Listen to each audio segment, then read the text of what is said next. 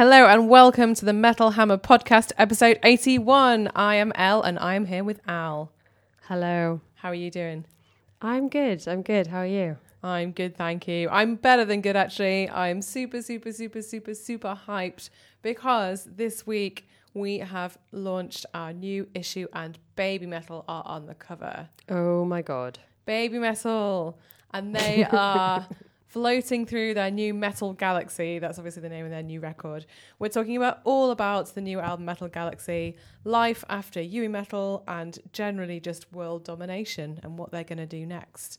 Really interesting chat with them and Kobametal, their manager, all about what's next in the Babymetal plan.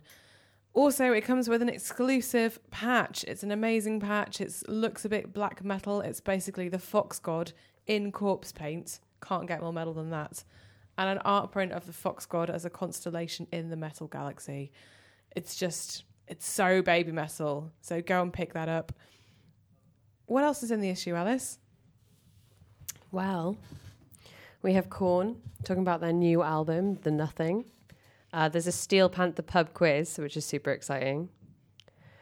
Um, we also have Cult of Luna, Opeth, Visceral Disgorge, top 25 power metal albums, Motorhead, Slipknot, Cradle of Filth, North Lane, Baroness, Soundgarden, Azagram, Chelsea Wolfe, Bloodstock, Wacken Open Air, Arctangent, Midgardsblot, and loads and loads and loads of other stuff. It's literally bursting with metal, all the metal. That's our new issue out this week with Babymetal on the cover, Babymetal patch, Babymetal art print, and a ton of other awesome metal bands. You can get it in shops now or go to tinyurl.com slash buy him hammer. That's tinyurl.com slash buy hammer and it's issue 327 with Babymetal on it. Yep. Fucking Babymetal. They are back. What else has been going on? Lots of things. Lots. Tell me, Alice. Tell me the things. Of things. You went to watch a band. I did. I went to see a band called. Wait, there. I have to think about how you say it because I did look it up, and now it's gone from my mind. It's like Wiegedood. I think you have to Is say. it? Yeah. In my head, it's always Ouija dude. I know. But I don't I think don't that's know if right. that's true. I think it's like Dode or something at the end. It's not dude. Mm, Where are they from? Uh, Belgium. Cool. Yeah, so I went to see them, and it, I've reviewed them for the issue coming out next that Okay. we're working on. Um, Give us a little primer. so they played um, all three of their albums back to back. Um, so they have three albums uh, in true black metal style. They've done a trilogy, uh, which often a lot of black metal bands do. Um, so they all just follow on from one another. Um, I'm not going to try and say the name of the album. Oh, please do. I can't even remember. Like it's it's not in my language, aka English. I feel like Um, you could try harder here. Definitely uh, feel like you'd get a zero in the school test. Um, so yeah, they played them back to back. Um, they're very long songs, but they don't have many songs on the album, which is quite like drony, really. I mean, it's not a very black metal thing to do. Black metal songs are usually shorter than ten minutes, but um, yeah, they they've got these really long songs, kind of like Sun, or well, um, Amenra mm-hmm. and one of the members is in Amenra. So, so they've got this kind of like because aren't they part of the Church of Ra, yeah, they are. which is the collective that Amenra kind of hmm s- loosely set up a group of bands from Yeah, Belgium that all adhere to similar values. yeah, and two of the members are in Oathbreaker, who are also in Church of Ra. Yeah. So um, yeah, so they're all in that kind of scene, and they're quite atmospheric, quite like they're not they're not just sort of straight black metal. Uh, they're not as fast as most black metal bands. They're a lot slower. Um, they've got a lot of atmospherics, as I said, in there, and you know, they're almost like verging on the post black metal, except that they're not. It's kind of like they haven't gone that far. They haven't like strayed that far yet, but you can kind of like see that maybe they'd they'd have a tendency to go a little bit further and push it a bit further away from black metal. Um, but they're really really good albums. Um, yeah, um, but but like two hours of them. it was a bit like, whew, I don't know. Did they have any breaks, or was it straight through? power Straight through. through, the they do not talk to the crowd. It's almost like, you know, like those really cool, like too cool for you indie bands that just stand there like, yeah, I'm just going to play. And they don't say it, but you know, that's what's going to happen. it was kind of like that. And it just kind of got a bit like, just, you know, like just put on some costumes and like, you know, get, get to this front of the stage and like, you know, so ha- you kind of felt like there wasn't quite enough showmanship for you Yeah. for a three album show. You Yeah. felt like it could have been a little bit more special, maybe. It was too like indie, too artsy, but not artsy enough. If you get me, it was like we're too we're too cool. We're too cool to do anything else. This is like stripped back, but we're like yeah. There's nothing to watch, which kind of. I think you know you need to put in a little bit more if you're going to do like two full hours of a set. Um, like it would be, it would have been fine if it was like you know Dimmu Borgir or like I I don't know, like Volta Mass. They're fucking amazing live. Um, but yeah, someone that had more of a show to them um, would be fine for two hours of black metal. But yeah, I like I like my black metal satanic and full of show stuff. So like for you, it was too, almost just too focused. What? How was it? I just carry on. I'm interrupting you, and you're carrying on with no, this litany of gory horrors that you want to see from this poor band who were just playing their music and probably playing it quite well across a Yeah, grueling sound was great. show. but it was two full hours with no no chat or anything, you know. So Yeah. it was it was quite like long going, especially when you're not drinking. You know, when you're not like getting drunk. So, So yeah, all a bit much for you, but good show. But just could have had more of a show, Yeah. basically. yeah, Yeah. yeah, or just you know had little breaks, something like that. I don't know. It was just yes, it's a lot. Like t- two hours of one band anyway. Like any band is like, especially if you're not like 18 and really drunk. It just feels like oh, I've been standing here for fucking ages now. I think it depends on the variation of the music. If you're watching a band where the music's quite varied, you're and you're really into it, you almost don't notice the passage of time. Mm. But if it's something where it's kind of a similar sound for a lot of the songs, or like you could definitely hear the evolution of their music, um, but which was quite interesting. And you could see like when when they kicked into a new album, it's kind of like the the energy picked up because maybe the first songs off each album have the most energy of the albums. I don't know, but I think people kind of really got into it then. And by the third album, I think more people were drunk, and you could still people you could see people just kind of like picking up the energy because it had been a little bit like slow. Maybe they got a bit drunk then, and they were like, "Yeah, come on, let's like you know start proper, you know, going crazy." And but it's not quite the sort of black metal that you can really go crazy to. So yeah, Well, talking of blood and bones, we both went to a really interesting event last week. yeah, We, did. went to a very special Metal Hammer hosted Lacuna Coil playback at the London Dungeon.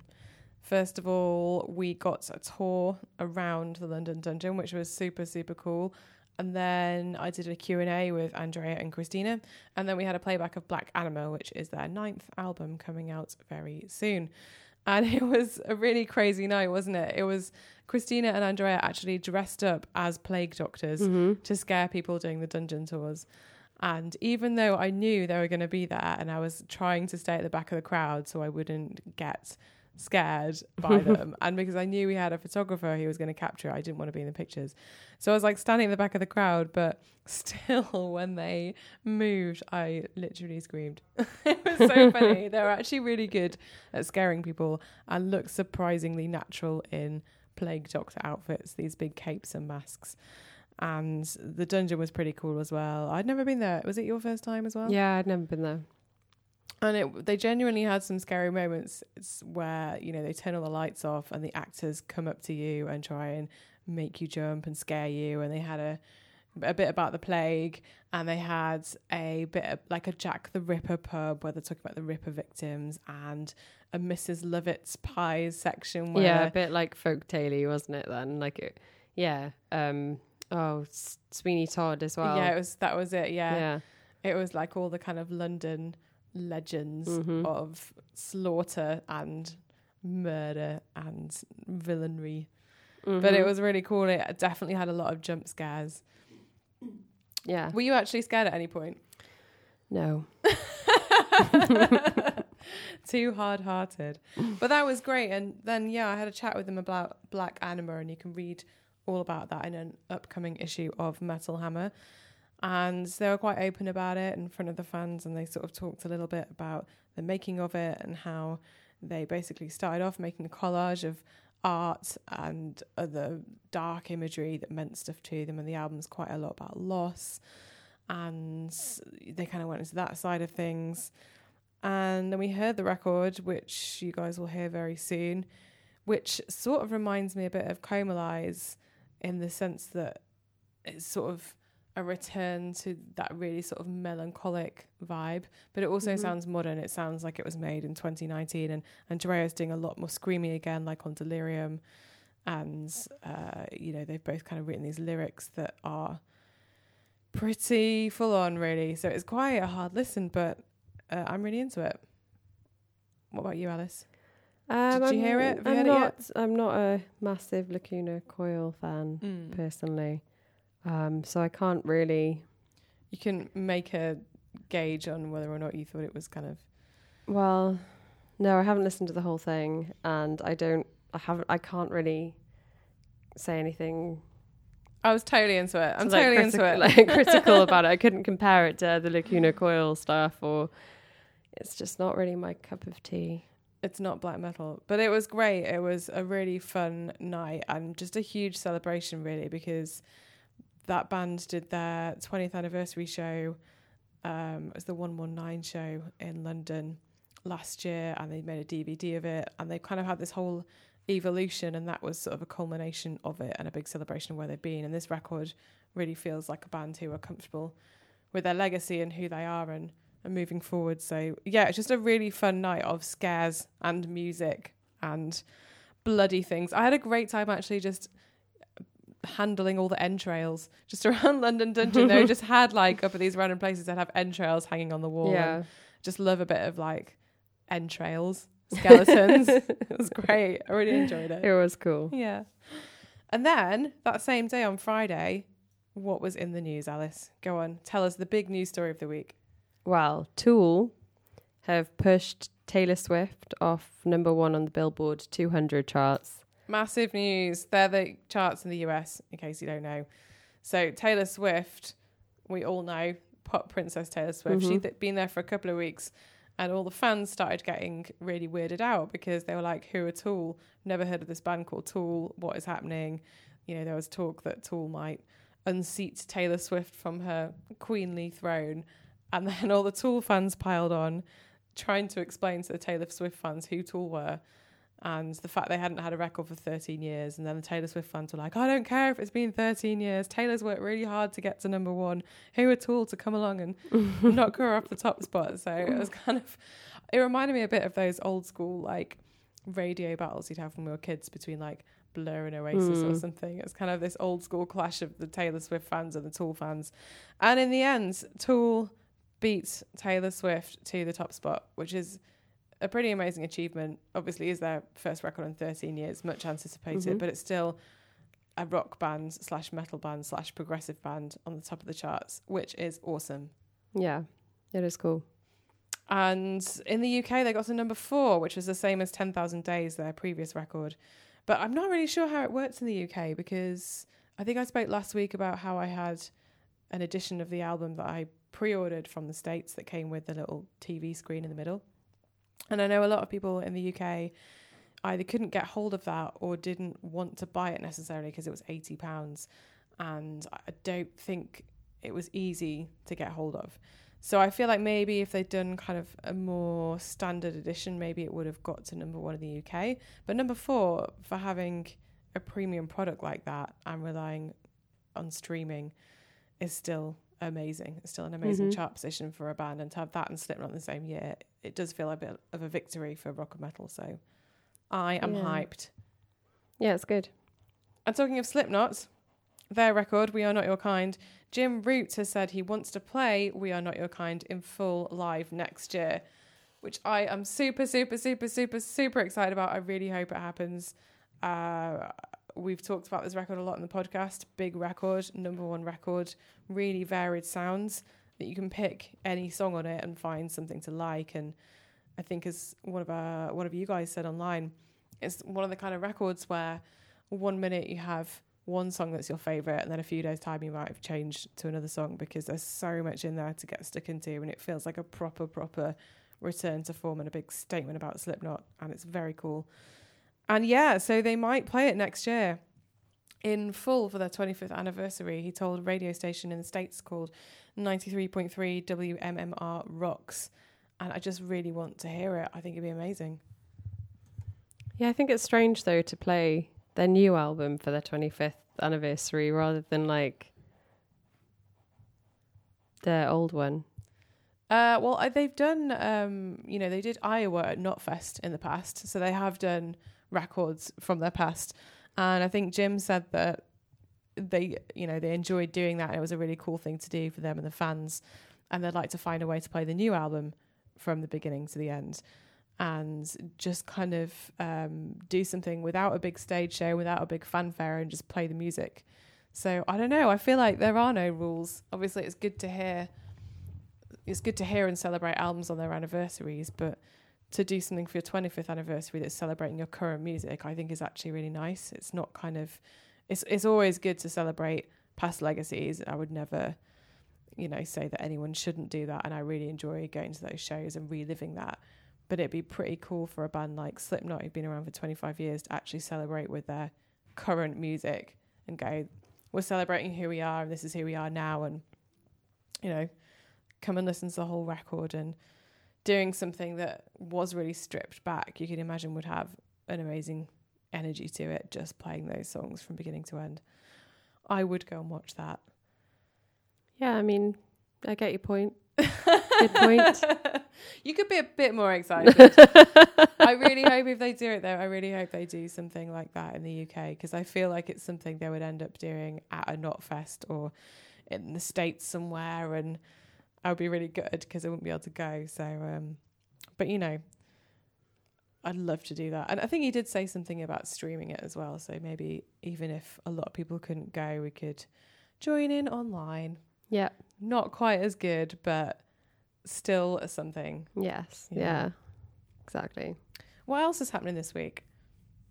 Um, well, uh, Frances Bean Cobain, who, by the way, is Kurt Cobain of Nirvana fame's daughter, um, has started um, creating merchandise of her late father's um, illustrations. Yeah, so I wanted to talk about this because I just thought it was really interesting. It was one of those news stories that made me kind of sit up and have a think about it. Hmm.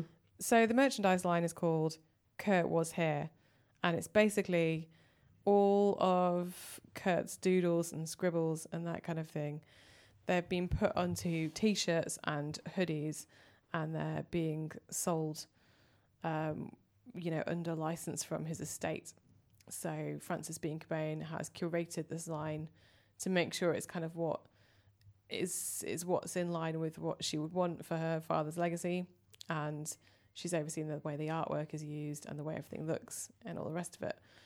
And there's some really interesting stuff on there. If you've ever seen any of his diaries or anything like that, or you know his scribbles, you'll have seen the kind of things he's done, and they're basically kind of stuck all that on t-shirts. But I don't know, it's one of those really weird things where you read it, and at the time people were so critical of Nirvana, and they had all the criticism of sellouts that it seems strange from that perspective that Frances, his daughter, would be making money from his work in that way. But having said that, I'm all for it. I think, you know, that's what he left to her. It's her uh, artwork to do with what she wants to do. And if she can make a living from his legacy and be doing it on her own terms, you know, not being ripped off by another company or something trying to do the same thing, then totally think that's cool. And the line is really cool. So I don't have a problem with it, but I imagine it might be something that would kind of kick up a few opinions.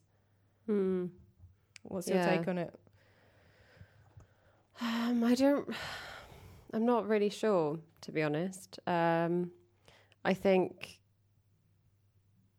it is kind of like, yeah, capitalizing on her father's her father's legacy, but it's not her legacy, is it? I mean, I, I do have like a bit of a issue with that when kids are just like, well, I'm just gonna like ride on the the coattails of my daddy or mummy. Is it riding though, or is it celebrating and getting it out there to people in a way that is, you know, a good way to do? It's out there under your own terms. It's not out there because somebody else has ripped them off and you're kind of celebrating all his work and putting out into the world. Like seeing it from that point of view, it definitely seems like a positive thing to do. Yeah, no, I get you. I do get you, but um, I still think it's a weird one, and especially with Kurt Cobain and how he sort of like shut, like he wanted to be a rock star, but then he hated the fame that that brought, and you know him as a person. I guess it's a bit strange because I don't think it's something that he'd want to put out there, like you know, especially because it's personal. It's something that doodles of his. They're not like something to do with his band. They're a more personal thing, and he wasn't very like he wasn't the kind of guy to go and like you know air all of his personal shit out there. If it was to do with the band and stuff like that he would do it. But when it came to his personal life he wasn't quite as like open about it. And i think that in that case i don't know it's it's kind of like would he be happy about all of his like things being released? And i guess it's the same with how they released all of his journals and everything anyway. Like he probably wouldn't have been okay with that. But there we go I don't know. It's interesting, isn't it? Because you have to kind of rely on the family to make those decisions as they control Mhm. the estate, and you also kind of imagine that any parent, excuse me, any parent is going to want their children to be safe and secure, and if this is kind of another way of doing that and makes you know her happy as well, then i'm pretty sure she's safe and secure and rich enough no, I know. it's another way, though, isn't it? To to kind of like I said, you're getting that out there in your own terms, and it is a it is financial security. You know, whatever that means. You know, for anybody. Mm. Yeah, it's a weird one. Would you buy any of them? Have you seen them? Yeah, I mean, they're quite, you know, they're artsy. They're that kind of like minimalist. They're quite cool, but it's just, I don't think I'd buy any of them. Because you've got mixed feelings. yeah, and just just because I, I mean, I don't know. Yeah, I d- I don't think I would. Interesting. Well, I guess in other news this week, it seems like if current trends hold, then vinyl is set to Yay. outpace the sales of CDs for the first time since 1986. That's going to happen this year if things keep going as the way they are, according to the Recording Industry Association of America. So more vinyl, less CDs. Yes. I know you're really stoked about that because you're very old school and you like a lot of old school things. Yeah, but also life. like CDs are kind of shitty, and if you've got like if you've got an MP3, right, then you don't need a CD. Like I use CDs in my car because my car doesn't have any other way of playing music. So I have tons of CDs. I've got all the CDs that I had when I was growing up. I've got loads and loads and loads and loads of CDs, too many CDs, and I like them being tangible. But CDs aren't pretty. They're not something that you can keep. They're not like anything special. There's nothing artsy about them. They're just this disc that eventually goes to shit, or you step on it by mistake, and then it's just it's, it's fucked. So um, and it's because they're so small and just plastic. It's they're not beautiful things. Like as much as I like a tangible thing, I'd just rather have load of stuff on streaming and on MP3, and then have vinyls because they're pretty and you can frame them, and they usually have posters in them, and they have like pretty colored like um records and stuff like that. Even if you're not actually playing the vinyl, Mm. they're a nice tangible thing to keep. If you're gonna get something when you're already streaming everything, I think it's like that's the most that's the thing that I'd want to spend the money on because it's something that's pretty and it's something that you can keep and yeah, they're just nicer to have around really. Do you So I buy records? cool. Yeah, I do buy buy records, yeah. What's the last one you bought? Um, so I've got a few that I didn't buy. but You got a few what was the last record you bought? I've got a few that I didn't buy. well, So like you mean then you're newer. you're lucky enough to be given them. yeah, I through was given This I was job. given them, But but the last one that I actually gifted. yeah, and and also actually this one that I was going to say was gifted also, but it was gifted by my mother for Christmas. Oh, that's nice. yeah. Um. So the last one that I was gifted by my mother was the Coven um reissue, Nice. and it's signed by Jinx Dawson, and that's really really cool. And I haven't opened it. I'm like, ah, it's so pretty. Um. So I've got that one, and then I was gifted the new Darkthrone, and the new Mork album, and the new Morton one, which is really really good, and you should check it out. So you go home, put your vinyl on. Well, it's just say I don't know why I'm saying vinyl. On, like when I grew up, it was just called a record. Yeah. you go home and put your records on, and you sit with your crystals around you. What are they? Dark tourmaline, and then you just kind of listen to the music. Black tourmaline. Black tourmaline. I'm sorry. I've got a lot of labradorite as well. I, I always thought it was labradorite, like a dog. Labradorite, lab. Yeah, it's from Labrador. Is it? Yeah, it's in Canada. Wow. Yeah, Learn something new every day. it's a dark version of Rainbow Moonstone, Oh, essentially. Interesting. All your crystal info, Alice is the girl for you. uh, but yeah, obviously, one of the reasons why that this is happening is because people are streaming more and more. So sale of CDs are going down, so it's kind of leveling off with vinyl. Then people, like you said, kind of like having vinyl for the, Uh, you know, having an object and having something beautiful. So There's been a lot of reissues though. Like in the last few years, it's really had a sort of resurgence. yeah, So I think for a while, CDs, like even with the streaming and stuff, like vinyl had had a massive decline. But yeah, they're like sort of evening out, I suppose, because more people are buying vinyl, less people are buying CDs, and it's just and it's that thing of supporting a band you love as well, isn't it? Somebody might yeah, be tempted to buy a vinyl instead of a CD because they Yeah. want to give the band some money to support them, but they're just going to stream it. So it's like you said, you know, you get something anyway. But interesting times, you know, interesting times to see what happens. hmm Shall we do some reader questions? Yep. Okay. Do you want to go first? All right, so Joe Heaton asks Given the amount of raised eyebrows at Megadeth supporting Five Finger Death Punch, what are some of the strangest or unlikeliest touring packages you've seen? Well, I really struggle with this one, and I'm a massive failure because I failed to come up with a metal answer. But I asked my colleague Fraser, and he's the online editor at Classic Rock, and he gave me a really funny answer that I wanted to share. He said he once saw the German experimental group. Okay, deep breath. Einsturzende Neubauten, really hard to say, with Showaddywaddy, who are a 1950s revival song band. They did like Under the Moon of Love and stuff. So he saw a German experimental group with a British 50s cover group at a venue called the Kilburn National in 1987. I wish I'd been there because it sounds pretty yeah, crazy. pretty cool. And Fraser was really good at, you know, listen, just listening to and going to random and obscure things. And it does not surprise me that he went to a show like that with two completely different bands. But I'm going to have to come back to this like next week or something because I really It struggled. is a really difficult one. Do you have any others? So I got a few, but they're not they're not like super super crazy. But like I find it quite surprising that Behemoth are on tour with Slipknot. I think that's a bit weird. I don't find that weird at all. I think it's quite weird. Why do you think it's weird? Musically, it's quite weird. Like, expand. They're very different. Like Behemoth are like death black metal, and like their background is in like black metal, and they've always been like they've they've got bigger now, but they're always you know more of an underground band, and like Slipknot are just like one of the biggest metal bands of the last twenty years. I see everything as kind of the same as a like the same part of a whole, though I guess, because Slipknot are obviously a huge, massive band, but they are still a heavy band. You know, like we said before, if you listen to something like Solway Firth off the last record, like they still understand what extreme metal is, even though they're don't know. they're not an extreme metal band.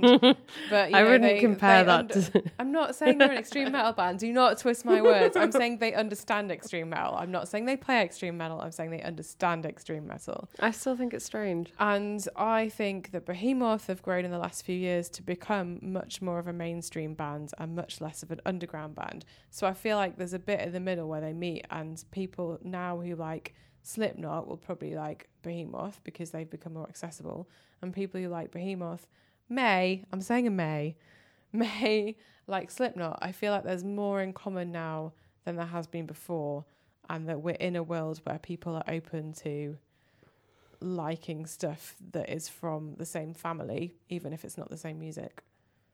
Yeah, I get like the, well, they're both metal bands, but it's just they're just a strange two metal bands to be together. I feel. But I kind of think as well, if you're somebody who has criticized Slipknot in the past few years for like not making another Iowa or something, you might be like, "Hey, cool, Behemoth are on the tour. I like them. They're a bit, you know, more extreme. That kind of makes it worthwhile going." And if you're a Slipknot fan, um, hang on, I've lost my train of thought. if you're a Uh. Behemoth fan, um, you know, maybe you like what Slipknot are doing now, and it's, you know, you recognise that the bands you like in Behemoth are becoming kind of more mainstream prospects. I don't know. I just kind of think it feels like it goes together for me. That's fair. and that wasn't even my weirdest one. Um, Go I- on. So like, who else did I have? Okay, so um, Rotting Christ is supporting Moonspell. I think that's a bit weird. It's a little bit weird.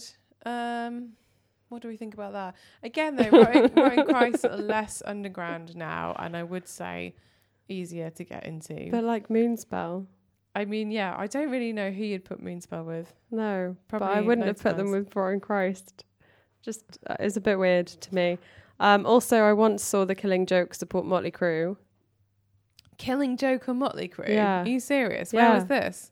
Uh, 2006. Killing Joke and Motley Crue. Yeah, That's very weird, isn't it? it was weird. Yeah, A sort of British apocalyptic industrial, like crazy conspiracy theorist, amazing band with like I don't know. 80s hair metal. Yeah, like just 80s hair metal and Yeah. Group, everything that goes along with that, like just sex and drugs and groupies, and Yeah, that's a really weird combination. yeah, it was. Wh- What kind of a venue was it? An arena show? Yeah, How weird! it was when they'd just done that red, white, and crew, and they'd like reunited or whatever So it was. Weird. Yeah, Well, that was a really good answer because I would not have put them together. What would Jaz Coleman and like Vince Neil or Nikki Sixx talk about? I don't know. I just think they'd pie. I mean, I imagine that like Jaz has got a very uh, interesting mind. And is open to creative experiences. and M- Motley Crue traditionally like drinking drugs. I, th- I think half of them might be sober now, probably all of them. So I don't Mm. know. Would like to be a fly on the wall backstage at that show. Yeah, be weird. We have a question from Alex Ginge Knight. Hi, Ginge. Uh, he says, after last week's podcast with the talking about Post Malone and Ozzy collaboration, do you think it was a quick cash grab from Ozzy as he didn't really put much difference into the song like I was hoping for? What are all of your thoughts? Yeah, so I don't think it was really a collaboration. Uh, yeah, it was just him guesting or guest vocals on a Post Malone song. It definitely felt like somebody gave him the words and he sang them, and then that was kind of it, and that was over. Uh, obviously, the record came out on Friday. Uh, if you haven't heard it, the Post, Post Malone record, and it was called Hollywood's Bleeding, and the song featuring Ozzy Osbourne and Travis Scott is called Take What You Want. And Ozzy opens the song, and it's so distinctive and so Ozzy. And we were kind of wondering last week is he going to rap? Is he going to do something like super weird that's a departure? But no, it sounds like Ozzy singing a quiet bit on a fairly standard Ozzy song. It, you know, it doesn't sound really any different. And then it kind of segues into being a Post Malone song. So it doesn't really feel like the two styles were blended so much as Ozzy kind of sang a bit that sounded like Ozzy and then the song happened. I don't Hmm. know. Like, I don't love it. I'll be honest. I think it's interesting, but I definitely think it had more scope to be completely what the fuck. And it wasn't really what the fuck. It was just kind of like, oh yeah, that's a thing. Yeah. What did you think when you heard it? Yeah, I mean, I wasn't, I didn't think it would be anything crazy. I don't know. I, just, hoped it didn't would really, be crazy. I hoped it Yeah, would like blow my mind. It was just still going to just be beige Post Malone rubbish, wasn't it? I don't know. It could have been something amazing. I like to be optimistic and have my mind open. I'm not cynical like you, Alice. I have an open mind. I just know that, that it's very unlikely that Post Malone's going to blow it. You never know. You never know. But he did an interview, Post Malone did an interview with Zane Lowe. And apparently he said that Ozzy was well into the collaboration. Uh, Post Malone says, I was in Utah because I just got off tour. Ozzy went over to producer Andrew Watt's house and he said, Hey, you know what? Ozzy Osbourne's coming down. We're going to cut it and I'll FaceTime you and you let me know what's going on. So we talked and it was a big fucking deal. Ozzy Osbourne. And then Post Malone also says, I think he crushed it. And he was telling the producer, This is my favourite shit I've done since Sabbath, since I started my own way. And Post Malone said he was honoured. So yeah, Ozzy seems really stoked on it, apparently. He was like well into it. And it must be pretty cool as well if you're Ozzy to have had this insane career where you start, um, you know, this massive legendary band you have that weird period in the middle of doing Osbournes and having like massive mainstream fame, and now you're guesting on a song of a huge mainstream artist in 2019. Like, what an interesting life Ozzy Osbourne's had, to say the least. It feels like a massive understatement. Mm. So, yeah, I mean, I don't know. I wouldn't say it was a cash grab from Ozzy necessarily because I don't think he really needs to do that. I'd just say it was a little bit uninspiring. Yeah, it was meh. do you want to take the next question, Alice? Okay, so do you have any favourite venues? I haven't been to many, but Brixton Academy was really cool. I was right at the front for Gojira, so I'm definitely biased. Forgot about the Albert Hall as well. That's not bad. Says Crazy Platypus.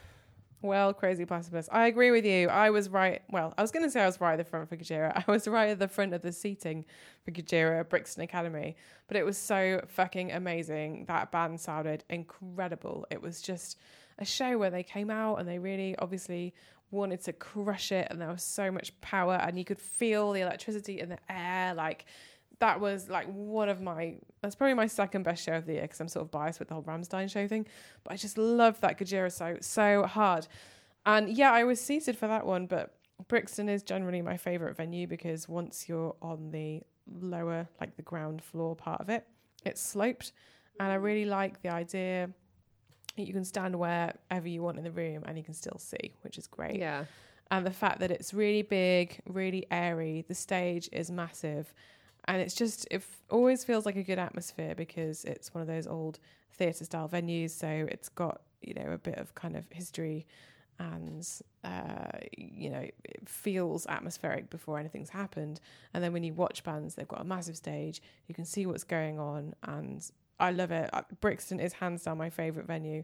But as Crazy Platypus also said, the Royal Albert Hall is pretty sweet. I think when it's an occasion gig, like I've seen Opeth there, Devin Townsend there, it's another one of those times where you walk into the venue and you know something special is going to happen. Like Bring Me With the Orchestra, it really kind of puts everyone in that mindset of it being a prestige gig.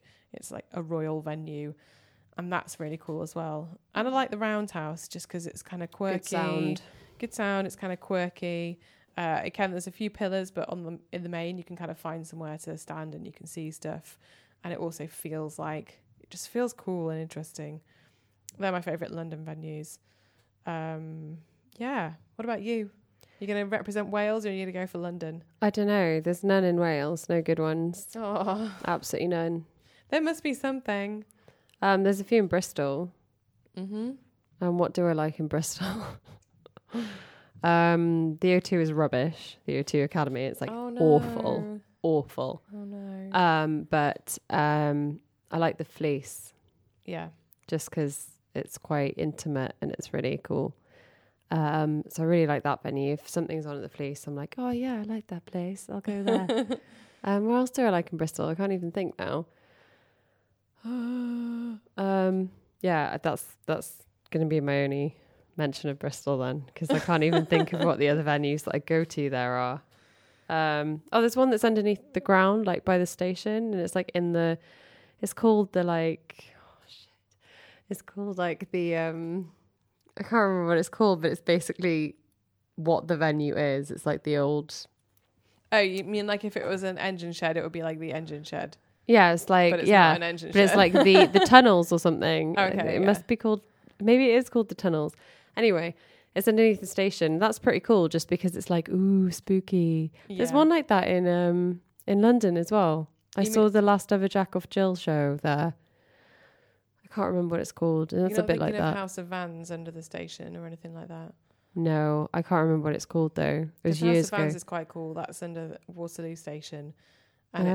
it's got that like tunnel shape to it where like all the rooms have the curved ceilings. Yeah, yeah, it's This is under like the old- station. These old tunnels, and there's there's loads of them in Bath as well. There's quite a few around there. And the train stations, they they're all these old tunnels, and in Bath they've changed. They've turned quite a few of them into um, restaurants. yeah. So you go in and it's just this big. It's really cool. But um, yeah, I think they make quite cool venues. I like quirky venues. Um, so I like. I really like the Underworld. Mm. I just think that it works really well. Like once you're in there, Underground. Well, it's not. I don't know. It is underground, isn't it? I It is, suppose- but it's not. Yeah. yeah. So yeah, I I like that just because I mean the toilets are disgusting. They really need to sort that out. But um, yeah, when you're actually in,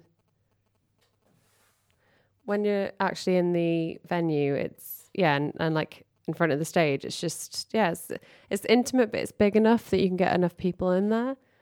But it doesn't feel like you're ages and ages away from the stage or the band, which is quite good. It's it's a bit, it sucks a bit if it's completely Rammed. Like, yeah. You cannot get down onto the floor Yeah. and you can't see over the balcony. Yeah, that sucks. Like when it's way too packed. But yeah, oh, th- there's a phone going and Is it messing. mine? I don't oh, know, I'm sorry. but it's messing with the the. you need to bring your crystals to diffuse, diffuse Yeah. the phone energy. Um, yeah, so I, I like the underworld. I like the roundhouse because the sound is amazing, um, and it's just really fun. Like if there's a really like fun band there, like a something you can dance to, it's like it's really spacey, and I really like that. Um, and I guess like as a venue, I quite like the Electric Ballroom, but I really, yeah, yeah, I oh, quite really? like it. Why? I don't know because you can go upstairs and you can see, or then you can go downstairs and you get right to the front. And I don't know. There's like there's no big pillars in your way, and I find that a massive issue with a lot of venues. Yeah. There's stuff in your way, and you just want to see the stage, and there's always things in your way. And there's you can stand by the bar in Electric Ballroom and still see the stage and just be like, I'll have another drink now. That is true. I'm not a huge fan. I have to say, I think it works much better as a venue, like a club night venue. I think it doesn't work that well as a gig venue, but at least we have it because it's kind of that middle capacity size Yeah. that means bands can come through and have a place to play. So I wouldn't like want it to not be there, but it's not my favorite. I, I quite like it. I yeah. I quite Sorry, like we're so London centric, guys. Write in and tell us your favorite venues. Yeah. Uh, I'm from Manchester, but it's been a while since I've been back to see a show there. I think the last time probably would have been at the Academy, and yeah, the Academy's cool, but I haven't got anything particularly interesting to say about it. Mm. well, Stone Cold Ads has a question. Stone Yeah. Cold Ads, see what he did there. Yeah. He says, Why do promoters seem to have a tendency to want to book the UK just after Christmas? Because I'm already seeing Slipknot, Sabaton, and Ozzy within 21 days, I can't see Five Finger Death Punch and Megadeth. That really sucks. I'm really sorry, Stone Cold Ads. That really sucks. There's just too many good bands in a short space of time, basically. Yes. Um, I mean, I'm not a scientist or a promoter, but my answer to this would be usually there are tons of bands touring in the summer. They're doing the festival circuit. So you get bands going all around there, playing all over Europe and the States. And generally, bands aren't allowed to announce tours when they're booked for festivals because the promoters of the festivals want people to buy a ticket and go out and see the band. And if they know that band are going on tour, it might jeopardize the chance of somebody buying a ticket for the band they like. Mm-hmm. So after a festival like Download in the UK or Bloodstock, there are usually a ton of tour announcements during the festival weekend or just after saying, hey, you know, you like this band, they played this festival, now Mhm. go and see them. And it seems to be that the timing is once bands have come off that festival circuit, they maybe have a short break or do another tour, and then the winter is kind of used for touring as well, like to continue Yeah. the cycle. So it kind of seems like we get quite a lot of gigs in the run up to Christmas and Yeah. just after Christmas as well because it's in that zone just a few months after the summer touring festival and then a few months before it begins. So it kind of just seems to fit into those gaps. I don't know with metal as well whether there are economic reasons because the period at the beginning of the year tends to be quite quiet. Often bands, metal bands, play gigs on Sundays because I'm guessing that is the cheaper nights to play if you're hiring a venue. And I don't know whether there's a similar thing at about the beginning of the year, like it's a bit quieter and you know metal bands can get people in. But I'm literally speculating because I have no idea and it is not my area. but I would say like the post festival season has a massive knock on effect with when bands actually go and do their own tours. Yeah. I mean, I, I always find it the run up to Christmas is always super, Mad. super, super packed. Yeah. Yeah. And like there's like mini festivals or fest yeah, like festivals running up to it as well. Um, and then it's like around Easter time that I find loads and loads of bands seem to be around or crop little festivals Again. Yeah, I like stuff like it. that. does seem to be kind of like run up to Christmas, and then you've got a bit of January, February action, and then you're kind of kicking off for the summer. But yeah, I mean, we have got Slipknot, Sabaton, Ozzy, Five Finger Death Punch, and Megadeth, so it's going to be a pretty metal winter. And you know, Stone Cold ads, "I'm sorry you can't see Five Finger and Megadeth, but at least you've got Slipknot, Sabaton, and Ozzy, so that's a good winter." hmm And you never know. Maybe, maybe Santa will be able to help you out with the other two. gigs. well, well, the other gig with the two bands in. You could ask Santa. Yeah, you exactly. know. You never know. He might be kind. He might take pity on It you. might be a metal Santa, and instead of leaving a lump of coal because you've been a terrible human, you might leave some tickets. Yes, It's worth asking. it is. We've got one more question. Alice, do you want to do it?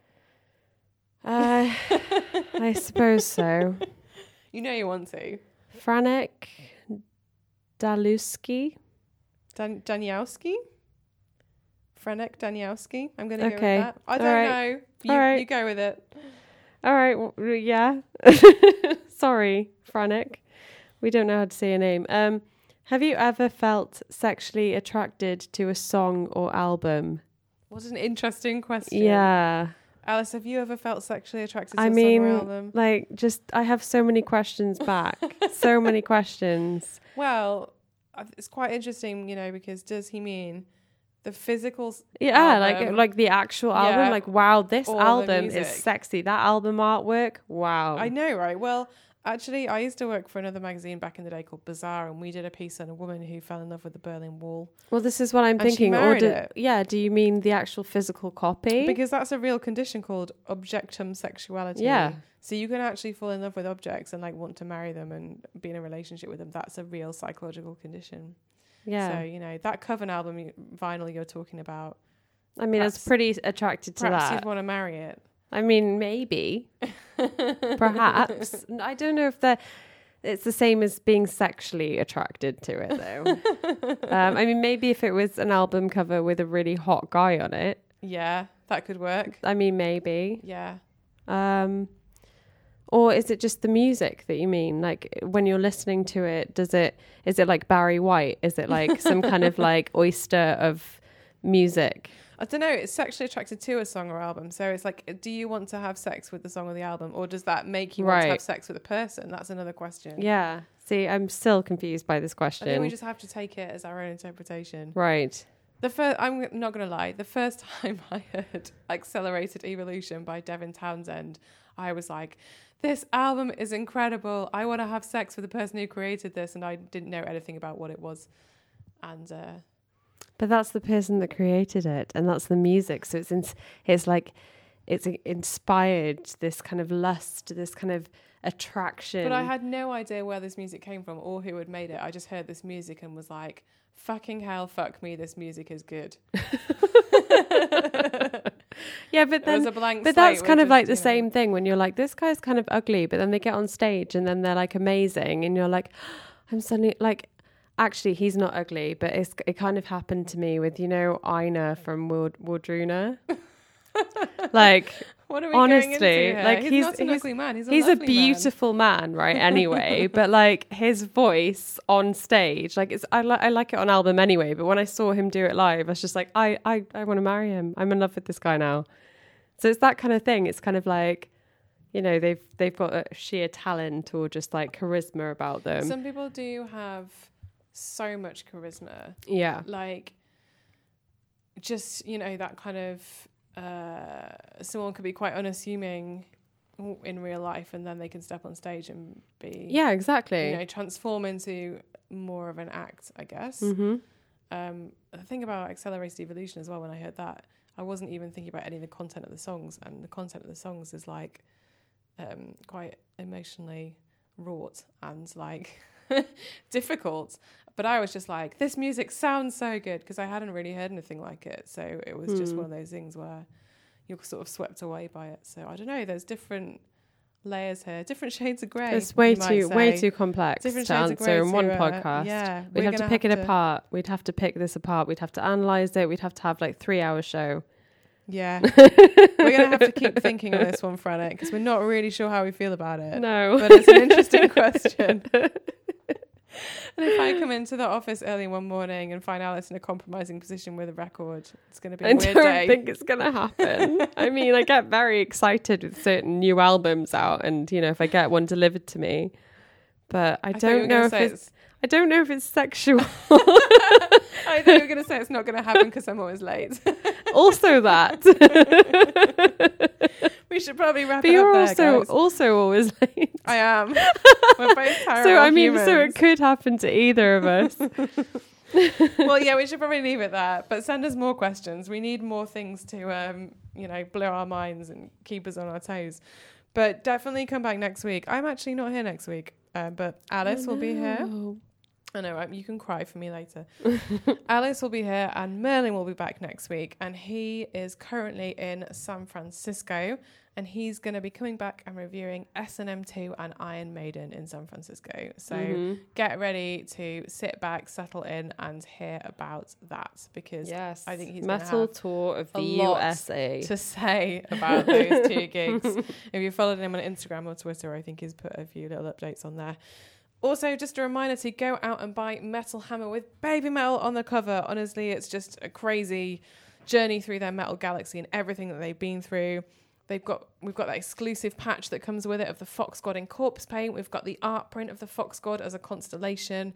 We've got all those other things we talked about: Korn, Steel Panther, Cult of Luna, Opeth, Motorhead, Slipknot, Cradle of Filth, Baroness, Soundgarden, all those bands and more in the massive new issue of Metal Hammer. So go out there, tinyurl.com slash buyhammer or go into a shop and, Yes. you know, do it old school. Indeed, I like the old school ways. That is it for next week. Yes. See you later. Bye. Bye.